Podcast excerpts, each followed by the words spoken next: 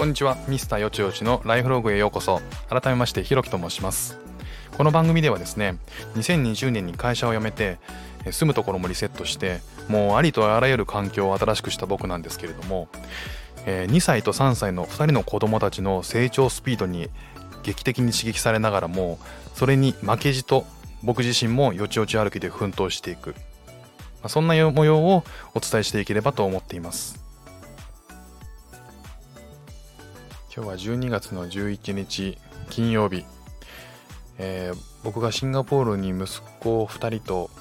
えー、来てから1週間経ちますね、えー、まあただ1週間経ったといってもまだシンガポールの、えーと、地を地をあのこの足でしっかりこう歩いたことがないと言いますか。あの空港から直接バスで揺られて、え今いる滞在先のホテルに、ま、送られて14日間の隔離生活を送っている最中でございます。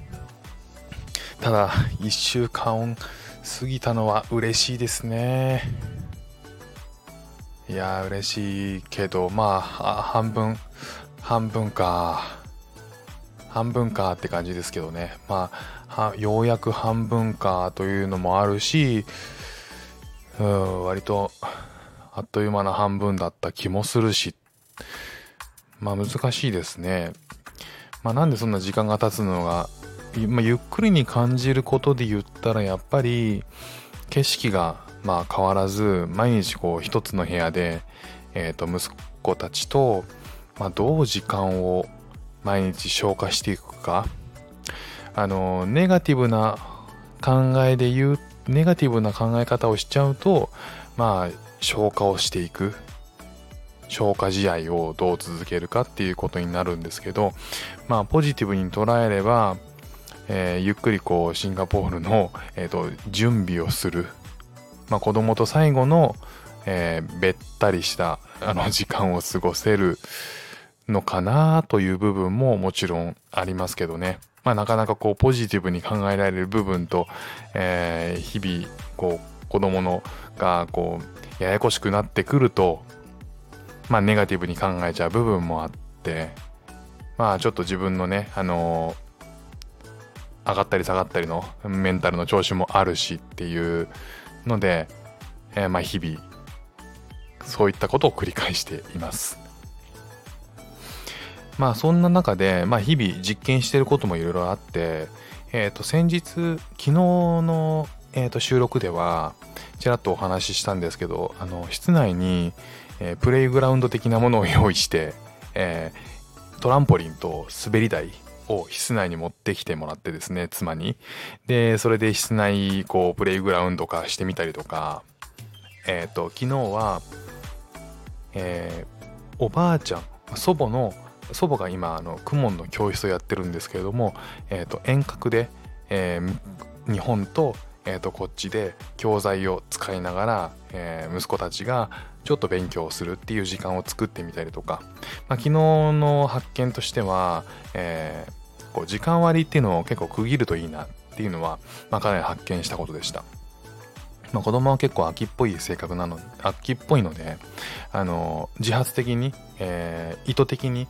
えー、次はこれ次はこれっていうのでどんどんこうやることを変えていく意図的に変えていくっていうことをあの誘導していくとあのまあ飽きずにいろいろやってくれるっていうことが結構実感としてあったので、まあ、それは引き続き続け続けようかなと思います。で今日あの昨日に引き続き今日はです今日もあのオンラインの英会話僕がやってるんですけどそれをですねえっ、ー、と今日もやりました、えー、オンラインの英会話をは、えーと、DMM 英会話なんですけどまあ、どういう仕組みかっていうと基本オンラインで世界中の人たちと,、えー、と25分ワンセッションで、えー、会話ができるんですね。まあ、いろんな教材があって DMM オフィシャルのものもあるし、えー、なんかこう English Grammar っていうそのがあの、まあ、DMM オリジナルじゃない教材もまあ普通に書書店で売られてるような教材も使うことができてああとはレベルに応じてその教材を選択して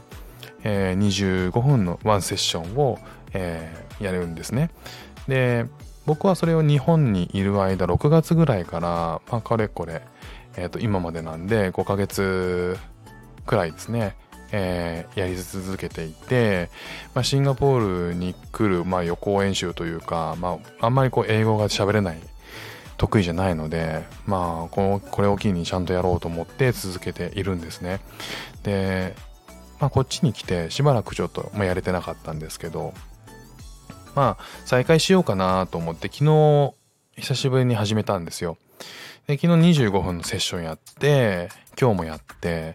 でちょっとあのいいなと思ったのがこれを、えっと、イヤホンスピーカーマイク付きのイヤホンでこれまでやったんですけど昨日からですねイヤホンやめてスピーカーでやり始めました、えー、これはあの子供に、えー、その会話を聞かせるっていうことをちょっと実験的にやってみてるんですね。でまああの子供は、えーと、来年の1月からこっちの幼稚園にシンガポールの幼稚園に通通ってもらう予定で、えー、上の子も下の子も2歳3歳なんですけど、まあ、事前に、えーと、英語に少し慣れさせるってことやっぱり必要だなっていうのを、まあ、妻と話しててじゃあどうやってやっていこうと思った時にじゃあえー。まあ、シンガポールで、まあ、日常生活を送っていれば常にまあ英語を浴びる機会っていうのはあると思うんですけど、まあ、今ホテルで14日間、えー、ほとんど、まあ、英語といっても、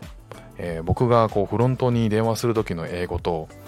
あとは時々こっちの厚生労働省からかかってくる電話に応対するっていう英語ぐらいしか、まあ、ないので、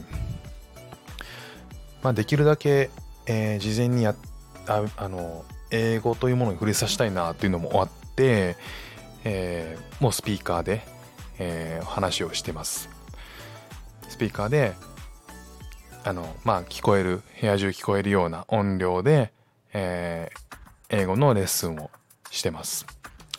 で、面白いなと思ったのは、まあ、子供が何々って言って、入ってくるんですよね、画面に。で、えー、まあ、子供の紹介っていうのをもうすることにして、で、昨日も今日も子供の紹介をして、まあ、子供が画面に入ってくるんで、あの、What's your name? なんて言われて、で、なんていうの？名前なんていうの？っていうので、まあ、子供を巻き込むっていう。で、そんなことをやっていてですね、えー、まあちょっとその、やっていると、と例えば僕が、あ sorry っていうと、あの、子供がちょっと真似し始めるんですよね。っていうのが結構面白いなと思って、実は結構やった方がいいんじゃないかなっていうのは思いました。これは、えっ、ー、と、大人がレッスンをするっていうのももちろん意味、意図としては、意味としてはもう十分あるんですけど、まあお子さんがいて英語を学ばせたいとか、えー、そういう、あの、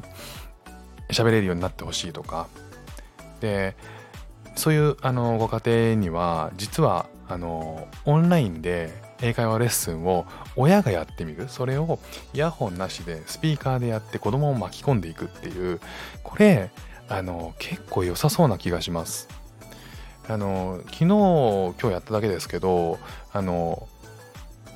人こう自分の名前を言ったりとかちょっとフレーズを真似したりとかそんなことが自然と出てくるようになるのがほんとすごいです子供は。だからあのーネイティブな、えー、と人と,、えー、とコミュニケーションを取るっていうのを、まあ、なかなか日本ではねあのやる機会もないですしかといって、えー、と2歳3歳とか、まあ、ちっちゃい頃から英語の教室に通うみたいなこともまあ簡単ではないので、まあ、そうすると家にいて、えー、まあ気軽に、えー、参加できる、まあ、月月僕1万3000円ぐらいだと思うんですけどえー、DMMA 会の場合は、えー、通常の、えー、クラスとネイティブクラスっていうのがあって僕はネイティブクラスを専攻してるので選択しているのでネイティブクラスは、えー、一番ちょっとぐらいするんですよね。でネイティブじゃなくて、えー、アジアの、えー、どこだったかな？メインインドネシアなのかな、えー、そういったところの、えーと、一応まあアジアの中でもネイティブ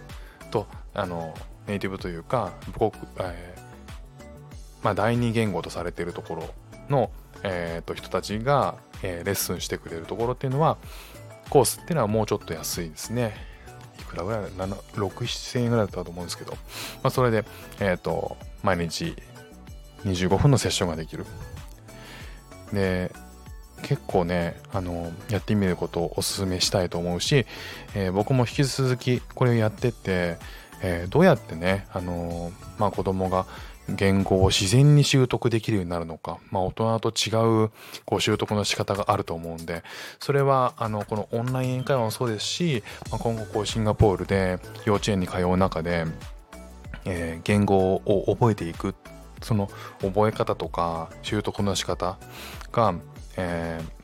ー、まあ大人にもえー、役に立つものも多分あると思う。そういった学びなんかをいろいろ得ながら、えー、こういった場でえーと、お伝えできればなと思っています。今日はですねあのオンライン英会話が絵をスピーカーでやると,、えーと、子供に刺激があっていいよという話をさせていただきました、えー、聞いていただいてありがとうございました。ではまた。